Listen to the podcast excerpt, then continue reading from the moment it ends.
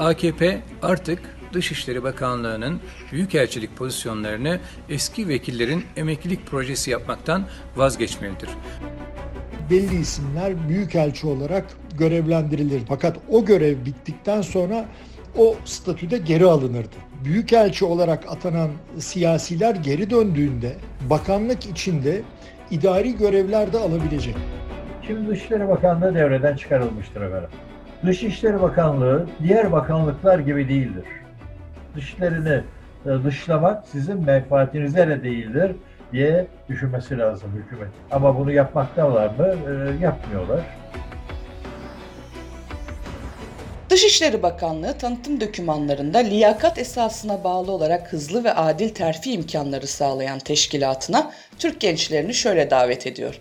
Gerektiğinde savaş ortamlarında can güvenliğini tehlikeye atarak görev yapan ancak ülkesinin ve vatandaşlarının çıkarlarını korumanın verdiği gurur ve sevinci birinci elden yaşayan Türk diplomatları genç kuşakların desteği ve enerjisini yanında görmek istiyor. Ben Dilek Gedik. Bu podcast'imizde değişen ve dönüşen Türk dış işlerini konuşmaya devam ediyoruz. Bağımsız, objektif, kaliteli haber. Kısa Dalga Medya.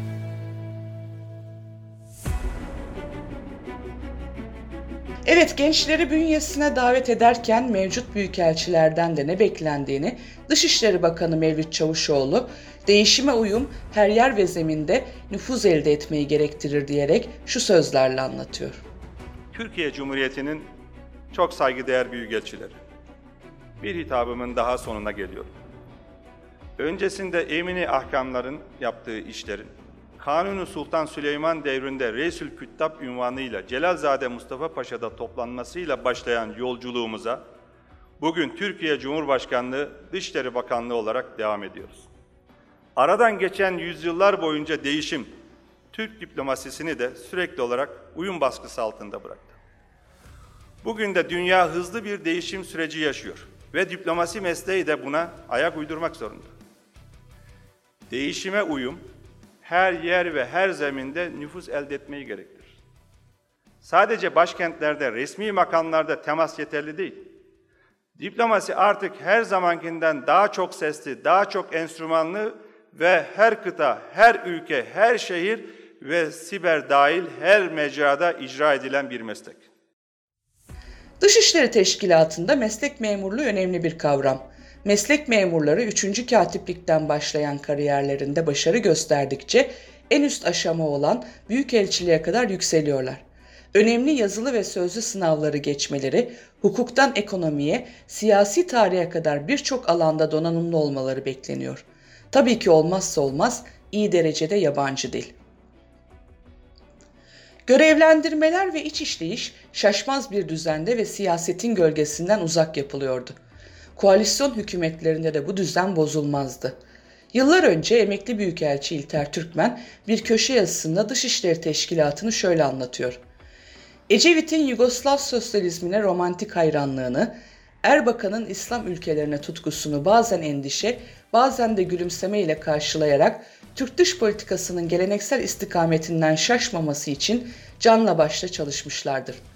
İhsan Sabri Çağlayangil'in bakan olduktan birkaç ay sonra bir gün yakın mesai arkadaşlarına latife şeklinde ben bakan olduğum zaman ne istersem yapabileceğimi sanmıştım.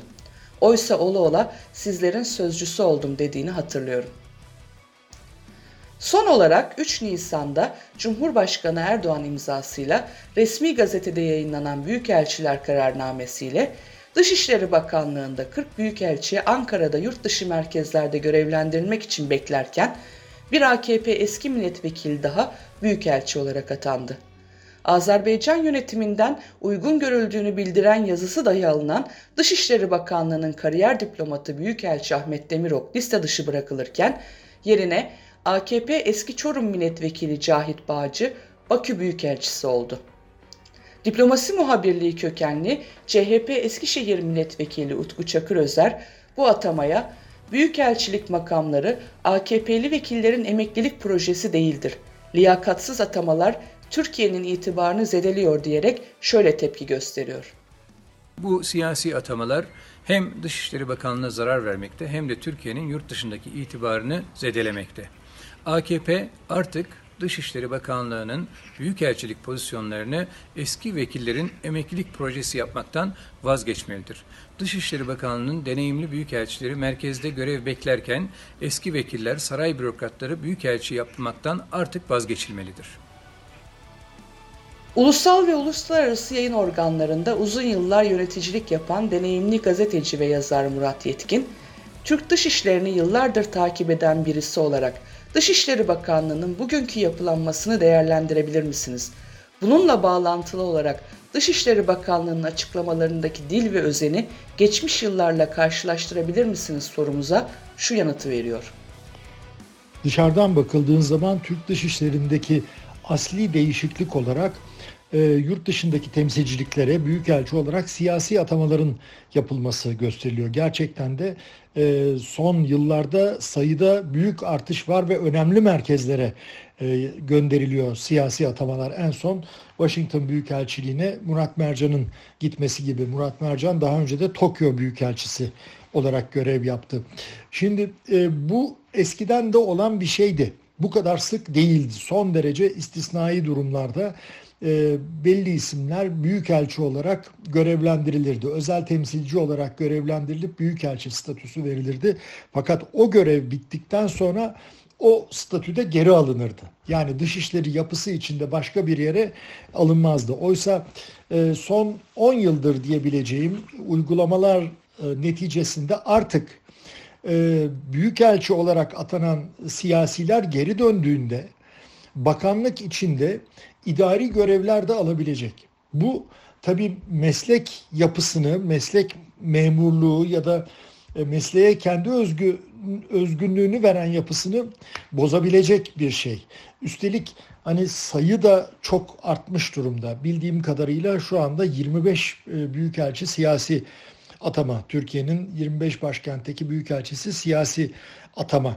E, tabii başkan yardımcılıkları özür dilerim bakan yardımcılıkları dolayısıyla e, başka siyasi atamalarda e, yine e, dışişleri yapısında yer alıyor.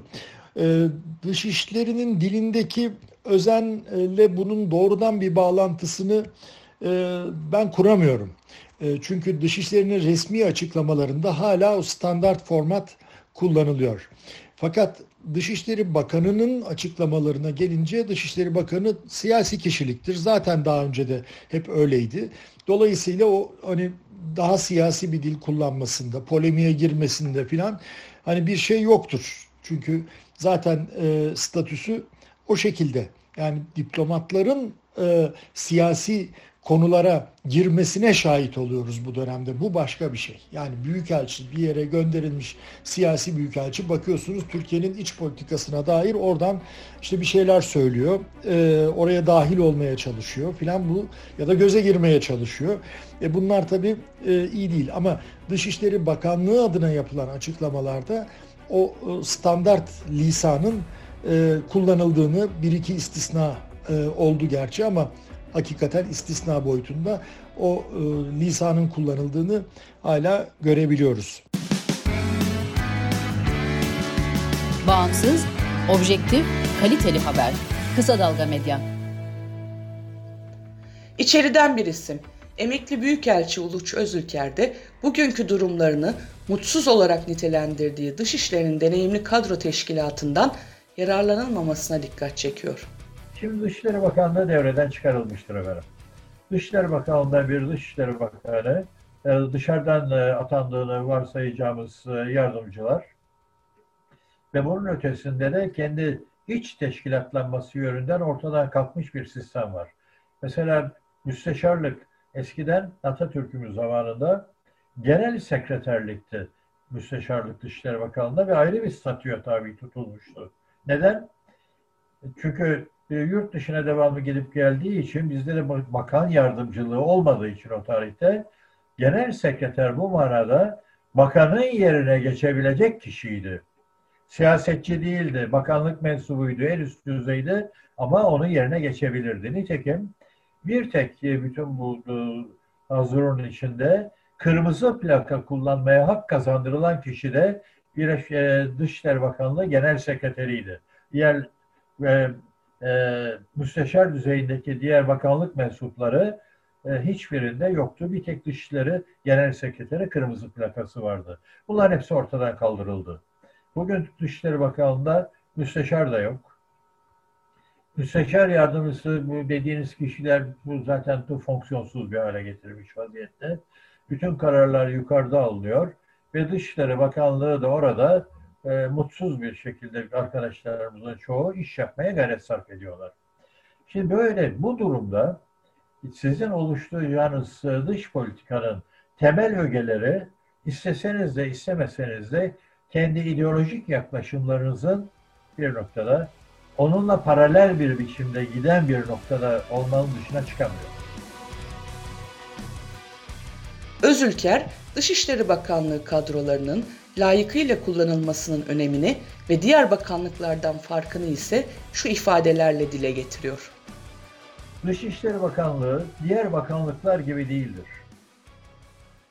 Netice itibariyle siz oraya gelirsiniz, 3 yıl görev yaparsınız en fazla merkezde. Ondan sonra 4 yıl bir yere tayin olup gidersiniz. Sabit bir konumda değilsiniz orada. Dolayısıyla sizin oradaki bütün şeyiniz hizmet vermektir. O hizmeti verirsiniz. O hizmetin karşılığı olarak tayininizi doğru dürüst yaparsınız ve gidersiniz. Oturup da siyaseten bir takım şeylerle uğraşmanız gerekmez. Dolayısıyla dış işleri mensuplarının bir risk oluşturabilme veya yaptıkları iş dolayısıyla size zarar verebilme gibi bir vasıf veya vasıfsızlıkları yoktur efendim. Kullandığınız zaman mükemmelen cevap alırsınız ve doğru şeyleri cevap alırsınız. Ama bunun ötesinde size zarar verecek bir durum yaratmazlar. O bakımdan dışlarını e, dışlamak e, sizin menfaatinize gelmez. Sizin menfaatinize de değildir diye düşünmesi lazım hükümetin diye ben aklıma gelir. Ama bunu yapmaktalar mı? E, yapmıyorlar. Emekli Büyükelçi Onur Öymen ise Dışişleri Bakanlığı'nın köklü gelenekleri olsa da hükümete karşı sorumlu olduğunu hatırlatarak şunları söylüyor. Ee, Dışişleri Bakanlığı çok köklü temellere, de, geleneklere dayanmaktadır. Dışişleri Bakanlığı daima Türkiye'nin ulusal çıkarlarını her şeyin üzerinde tutan bir yaklaşımla hareket etmiştir şimdiye kadar. Zaman zaman kadrolarda değişiklikler olabilir. Fakat öyle de olsa bakanlığın politikasının özünde köklü bir değişiklik olmasını, olumsuz yönde köklü bir değişiklik olmasını beklememek lazım. Diğer alanlarda olduğu gibi dış politika alanında da her zaman başarının en büyük payı hükümete aittir. Ancak başarısızlığın da en büyük sorumluluğu gene hükümete aittir. O bakımdan dış işlerini görevini bu çerçevede değerlendirmek lazım. Çünkü Dışişleri Bakanlığı hükümetin talimatıyla hareket eden ve hükümete karşı sorumlu olan bir kurumdur. Şüphesiz bir ülkenin dışişleri teşkilatı mensuplarının ülke yönetiminin dış politika anlayışından, yaklaşımından farklı davranması beklenemez. Ancak diplomasi denilen önemli beceriye sahip olmaları beklenir. İç siyasi becerilerle bir noktaya gelmiş isimlerin yani siyasetçilerin dış temsilci veya büyükelçi olmaları yadırganan bir durum. Emekli Büyükelçi Namık'tan da dış politikada içi boş, hamasi söylemleri kullanarak kitleleri heyecanlandırmakla sonuç almak ve çıkarları korumak arasında herhangi bir ilişki bulunmadığını, duygusallığın bir dış politika tarzı ve yöntemi olarak çok maliyetli olduğunu usta çırak eğitimi almış bütün Türk diplomatları bilir diyerek bu önemli nüansa dikkat çekiyor.